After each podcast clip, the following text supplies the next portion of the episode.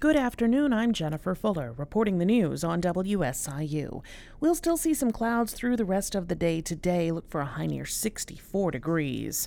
A Marion teen is in custody in connection to a deadly shooting incident in Carbondale. Marion police say they arrested the male juvenile this morning at Marion High School. That arrest came after an MPD officer recognized the teen and knew there was an active warrant out for his arrest. The warrant was for unlawful use of a weapon. After a brief scuffle, police say the teen was taken into custody and delivered to Carbondale police for further questioning. Meanwhile, the victim in a shooting incident from last Thursday in Carbondale is receiving treatment, and police say the injury is considered serious but not life threatening.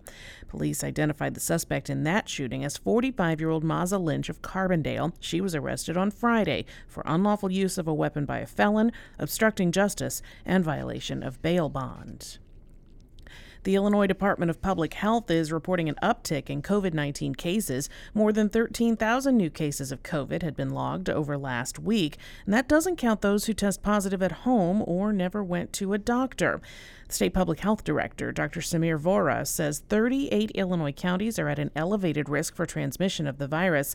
He's urging everyone to make sure they're up to date on vaccines before the holidays, including the COVID and flu shots, which can be given at the same time and only 6% of pediatric ICU beds remain available in Illinois right now.